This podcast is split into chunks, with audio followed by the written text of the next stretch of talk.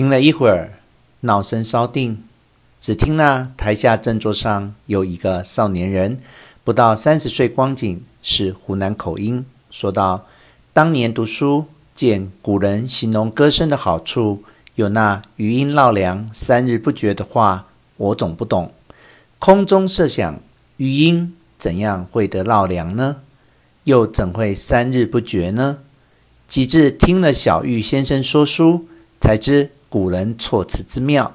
每次听他说书之后，总有好几天耳朵里无非都是他的书音，无论做什么事总不入神，反觉得三日不绝这三日二字下的太少。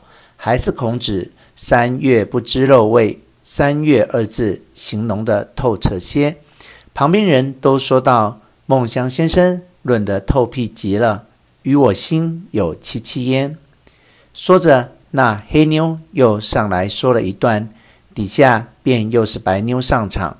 这一段闻旁边人说，叫做黑驴段，听了去不过是一个世子见了一个美人，骑了一个黑驴走过去的故事。将形容那美人，先形容那黑驴怎样怎样好法，待铺叙到美人的好处，不过数语，这段书也就完了。其音节全是快板，越说越快。白香山诗云：“大珠小珠落玉盘，可以尽之。”其妙处在说得极快的时候，听的人仿佛都赶不上听，他却字字清楚，无一字不送到人耳轮深处。这是他的独到，然比着前一段却未免逊一筹了。这时不过五点钟光景，算计王小玉应该还有一段，不知那一段又是怎样好法，究竟如何，且听下回分解。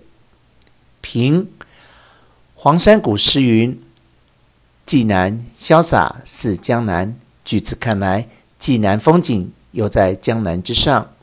作者云：“明湖景致是一幅造千里画。”作者倒写得出，无恐造千里还画不出。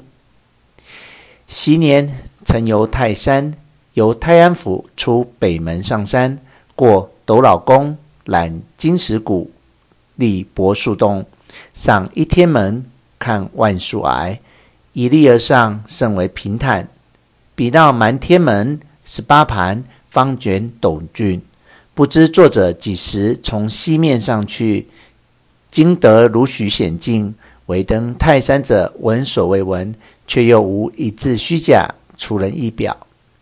王小玉说书为声色绝调，百炼生著书为文章绝调。